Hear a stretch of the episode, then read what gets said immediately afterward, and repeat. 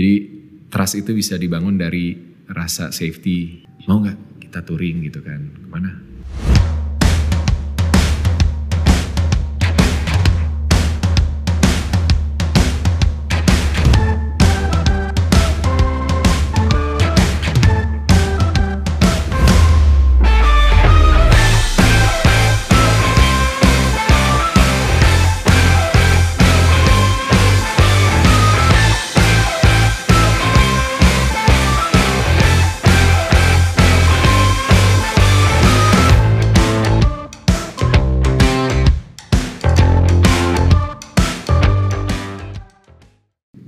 Halo Egrians, ketemu lagi di Eger Pods. Kali ini kita membawa narasumber yang sangat inspiratif ya selain hobinya banyak ya dan mungkin teman-teman juga udah tahu siapakah dia. Tapi kalau di Eger Pods ini kita akan menggali hobi-hobi dan kegiatannya yang tidak dipublish di media sosial ya atau di uh, televisi gitu. Langsung aja kita tepuk tangan yang meriah untuk Kang Darius Sinatria ya karena di Bandung jadinya Kang ya.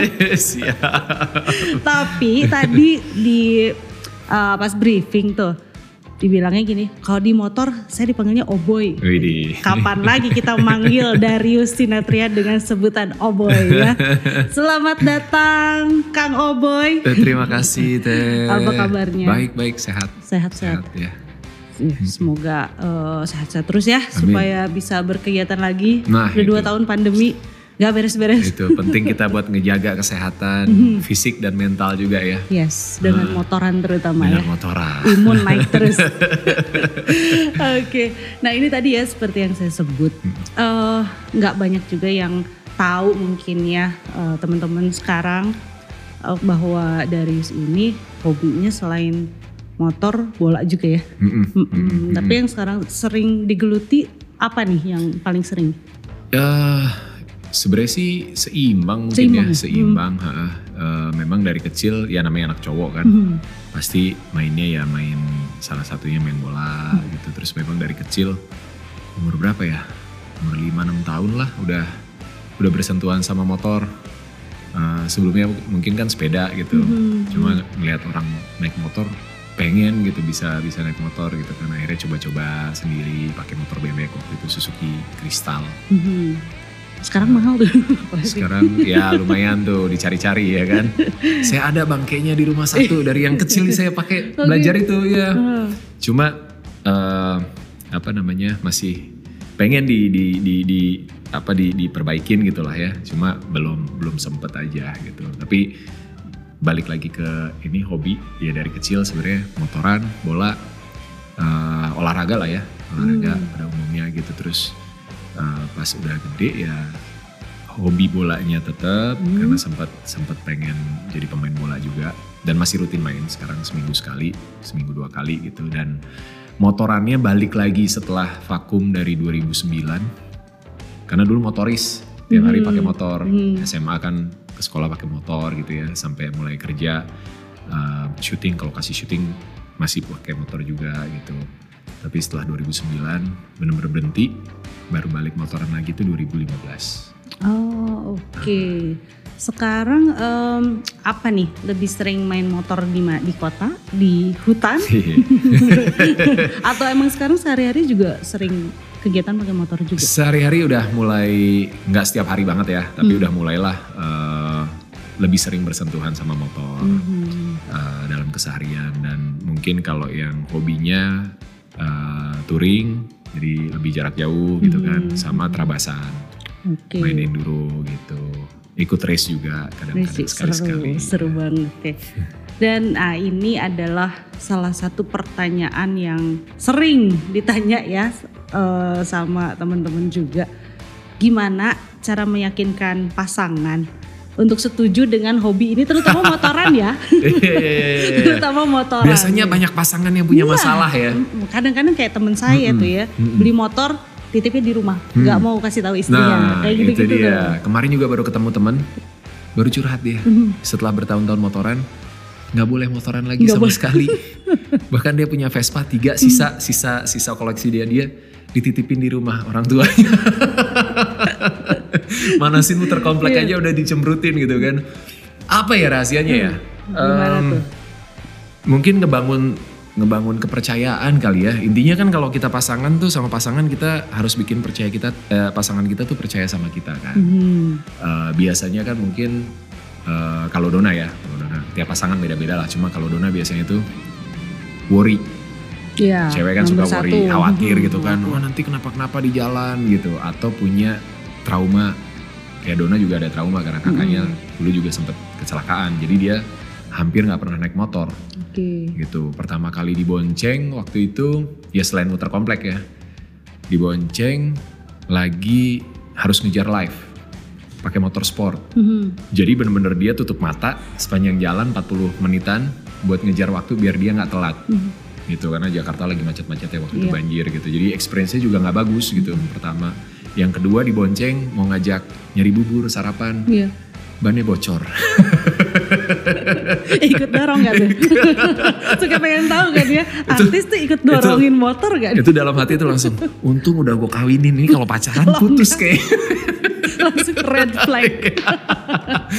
itu terus em, habis itu hampir nggak ada pengalaman naik motor cuma begitu gue balik motoran lagi 2015 itu em, itu kan berarti udah udah 9 tahun nikah ya Hmm.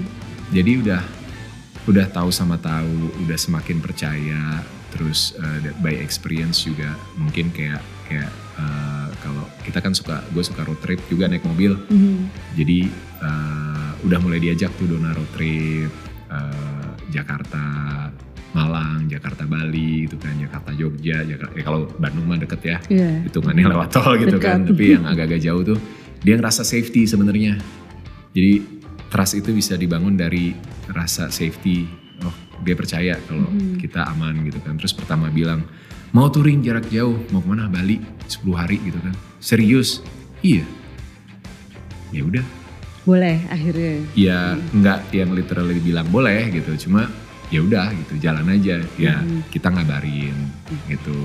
Karena berasa tuh worry-nya dia tuh berasa. Iya, iya. baru jalan dua jam ya paling baru nyampe mana gitu kan. Udah sampai mana gitu kan.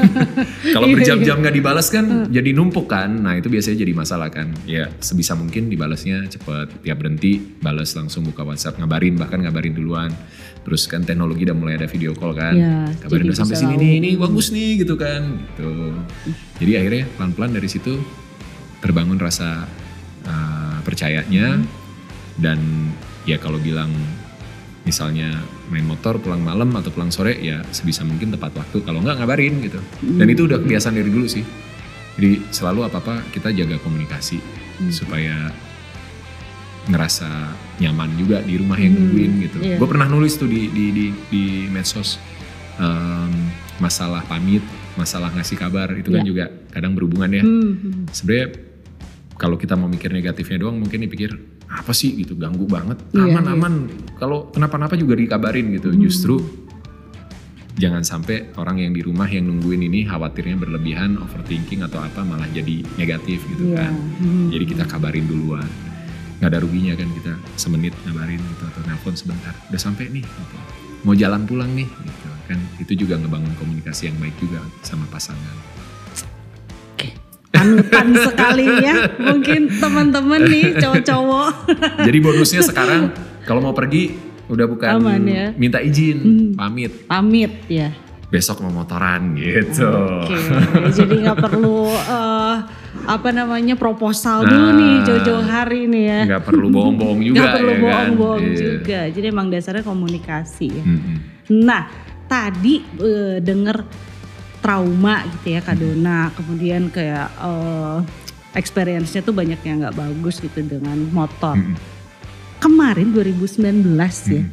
diajak boncengan, bukan ke Bogor ya, tapi ke Himalaya. Itu gimana ceritanya? Karena tadi denger trauma, Mm-mm. terus motor mogok lah, apalah takut dibonceng.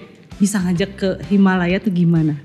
Iya, jadi ya mungkin pertanyaan pertamanya kenapa nggak pernah ngajak dari awal? Iya. Iya kan? mhm. Kenapa 2019 baru diajaknya? Jadi gue mikir gue kalau naik motor, apalagi di Jakarta kan panas ya.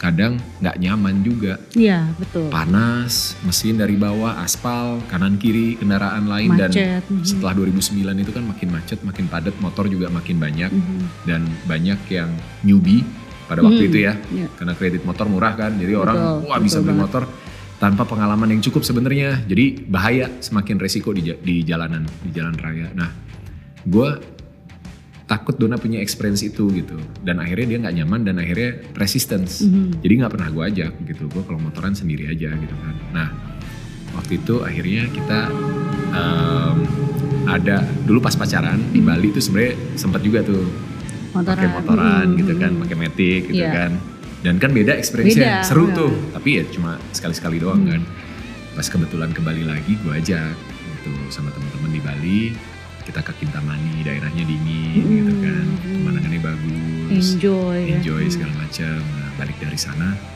mau nggak kita touring gitu kan mana Himalaya ayo nggak nyangka jawabannya itu Hmm. langsung ayo gitu Langsung ya ayo. mungkin kalau menurut gue udah nabung nih mupuk dulu nih. Mhm, mhm. dari yang trauma Pelan-pelan, tadi iya, ya kan? dulu. dikasih experience-nya yang enak gitu kan. Motornya juga dikasihnya yang enak. Jadi dia malah dia yang nafsu beli. Beli motornya. Mau. enak. Nggak mau.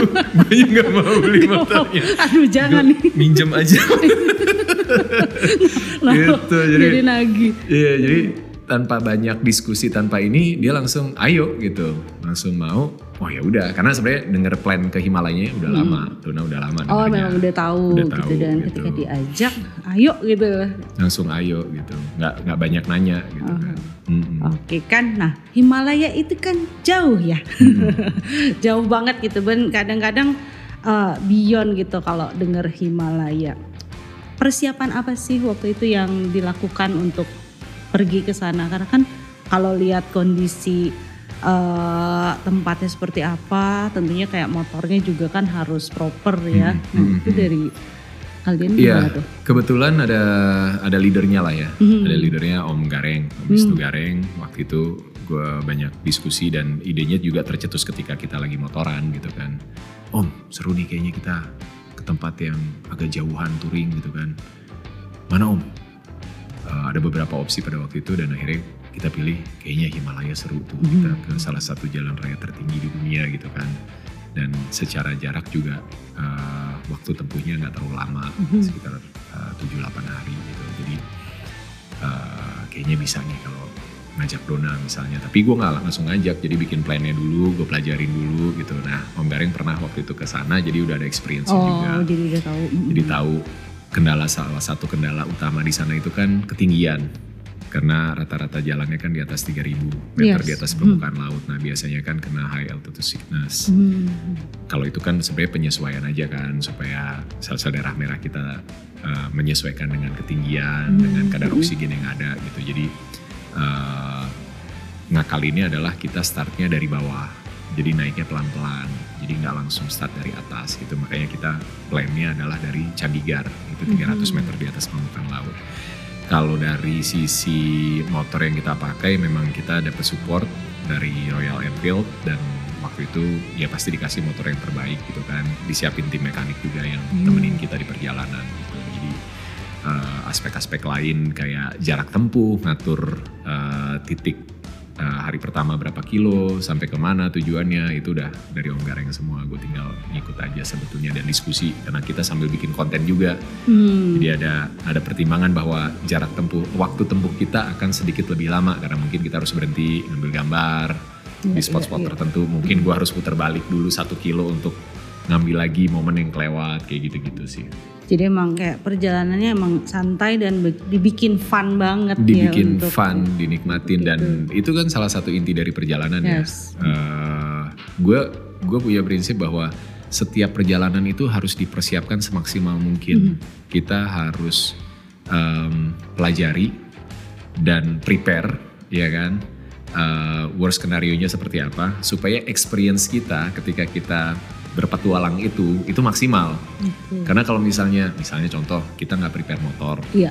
motor trouble, ya itu jadi experience memang trouble gitu kan berjam-jam, mungkin ada orang yang nolong atau Hmm. apa kita harus struggle dengan apa yang pengen uh, harus dibenerin misalnya gitu ya. Tapi kan experience perjalanan dari satu titik ke titik berikutnya jadi jadi jadi berkurang gitu kan. Mm-hmm. Mungkin kita udah waktu atur waktu nih cuma kita cuma bisa 8 hari. Kalau hilang sehari gimana nih buat nembus? Iya, iya, kan? iya, iya. Jadi ada banyak hal yang yang yang baru muncul, mm-hmm. seru juga gitu. Mungkin di di di perjalanan tertentu bisa kita kayak gitu, tapi kalau kita udah plotting dan ada kewajiban juga harus bikin konten segala macam ya jadi akhirnya seproper mungkin supaya experience kita explore itu bisa maksimal. Gue berpikir seperti itu sih pada waktu itu. Oke, nah sebagai yang uh, saya pernah merasakan di bonceng jarak jauh juga gitu mm -hmm. ya. Kan uh, memang lebih susah tuh jadi boncenger sebetulnya. Yeah. Karena kan kita harus menyesuaikan posisi si pengendara di depan. Dan gitu. bosen. Betul, bosen ngantuk gitu. Kejadian gak nih kado nak ngantuk di perjalanan? Ada, ada, ada, ya, ada. ada. Uh -uh. Terus dengan beban kan membawa satu manusia satu penumpang beban barang-barang di ketinggian sekian uh, apa nih pengalaman atau sensasi apa yang dirasakan? Um, Dona adalah boncengers yang sangat uh, support ya hmm. dan gak nyusahin. Hmm. Jadi bener-bener awal mungkin butuh penyesuaian lah ya hmm. uh, di beberapa uh, apa namanya uh, titik gitu misalnya kayak cornering dia harus yeah, ngapain gitu ya. kan hmm. terus kalau dia mau benerin posisi duduk misalnya gitu uh, janjian ya gue kasih tahu pelan-pelan gitu ketika ada kejadian kalau sempat untuk ngomong langsung ngomong langsung kalau enggak ya pas berhenti diobrolin hmm. gitu kan Bibi kalau nanti pas belok uh, ngikut aja gitu jangan ngelawan gitu hmm. kan terus kalau mau benerin duduk kasih tahu dulu, kasih kode jangan kita lagi langsung, nikung lagi iya, lagi nikung langsung motornya gue ya gitu. kayak gitu gitu jadi sebenarnya ya by by apa namanya by experience berdua gitu kan.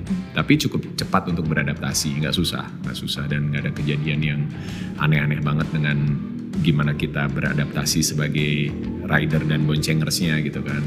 Yang satu hal yang uh, lumayan lumayan ini adalah um, kita akan pakai full gear ya, hmm. pakai jaket Eiger Riding yang uh, Equator Ride kan, yeah. itu kan tebel dan yeah, yeah, yeah. memang buat cuaca dingin di sana pas banget hmm. gitu ya, jadi nahan banget angin dan kita jadi nggak berasa kedinginan.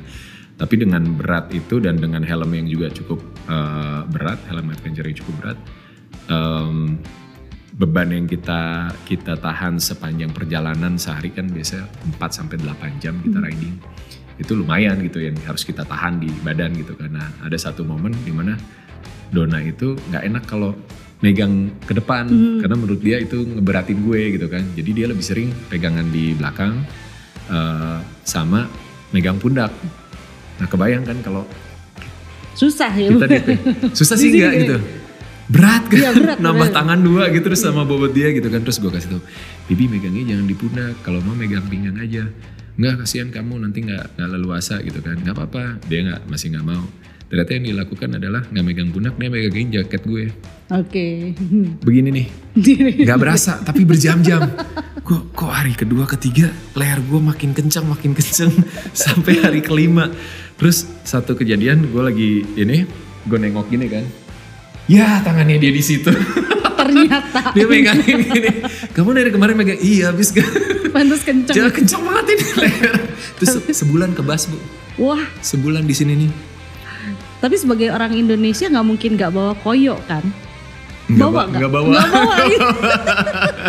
itu yang nggak prepare nggak bawa koyo itu iya. harus ya berarti nggak ya. bawa koyo sama sekali. Jadi ya udah terima nasib gitu. Dan asli sebulan kebas itu sebulan rasanya dipegang itu baal sampai Indonesia langsung cari tukang pijet. Pijet pijet. Pijit pasti. Nggak hilang. Nggak hilang. Seru. Tuh kayak tiap tiap apa namanya mandi kompres air panas hmm. terus gitu. Tapi ya ya pelan pelan hilang gitu pelan pelan hilang. Kebayang sih ya. Kalau rutenya tuh apa sih? Uh, mungkin Egerians juga ada yang belum tahu ya dan baru tahu mungkin sekarang bahwa dari sini dan Kaduna ini pernah melakukan perjalanan sejauh itu gitu. Mm -hmm Rutenya tuh pertama ke mana aja sih? Uh, kita terbang hmm. ke Delhi. Hmm. Dari Delhi kita naik mobil 6 jam. Oke. ke kota namanya Chandigarh. Ya. Jadi itu kayak kota baru kayak apa ya mungkin kayak BSD gitu yang Oh.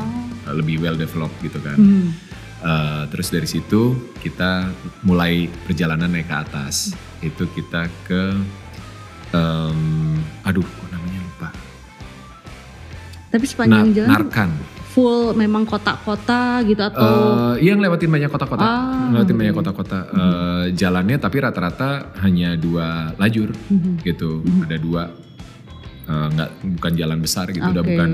Mereka nyebutnya kan eh, Manali Leh Highway. Mhm. Tapi jalan-jalan jalan yang bener-bener ada dua itu justru di Sarcu ke Leh itu ada tabletop eh, di ketinggian 4000-an itu memang lebar gitu dan halus banget aspalnya baru.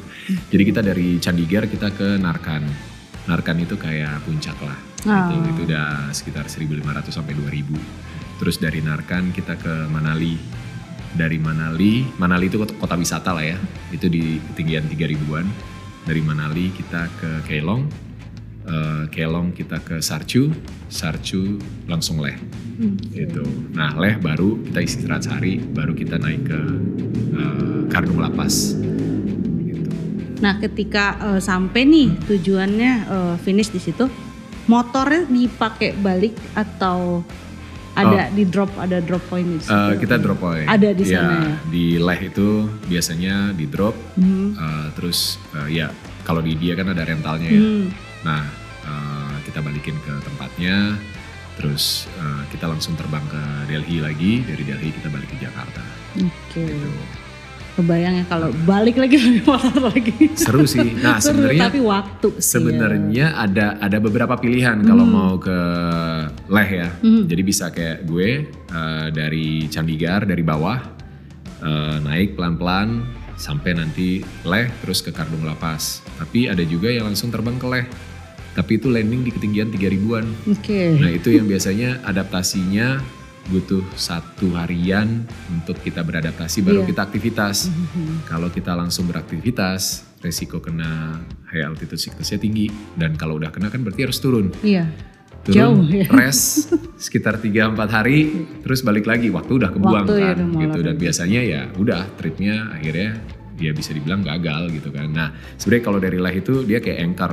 Dia bisa ke Sokar, dia bisa ke tempat-tempat lain lagi gitu. Dan eh dapat info kalau di India itu udah buka lagi yang lebih tinggi kalau nggak salah 6 ribuan deh. Mhm. Nah tadinya mau melanjutin perjalanannya gitu, naik lagi sampai ke 6 ribuan cuma belum kesempatan.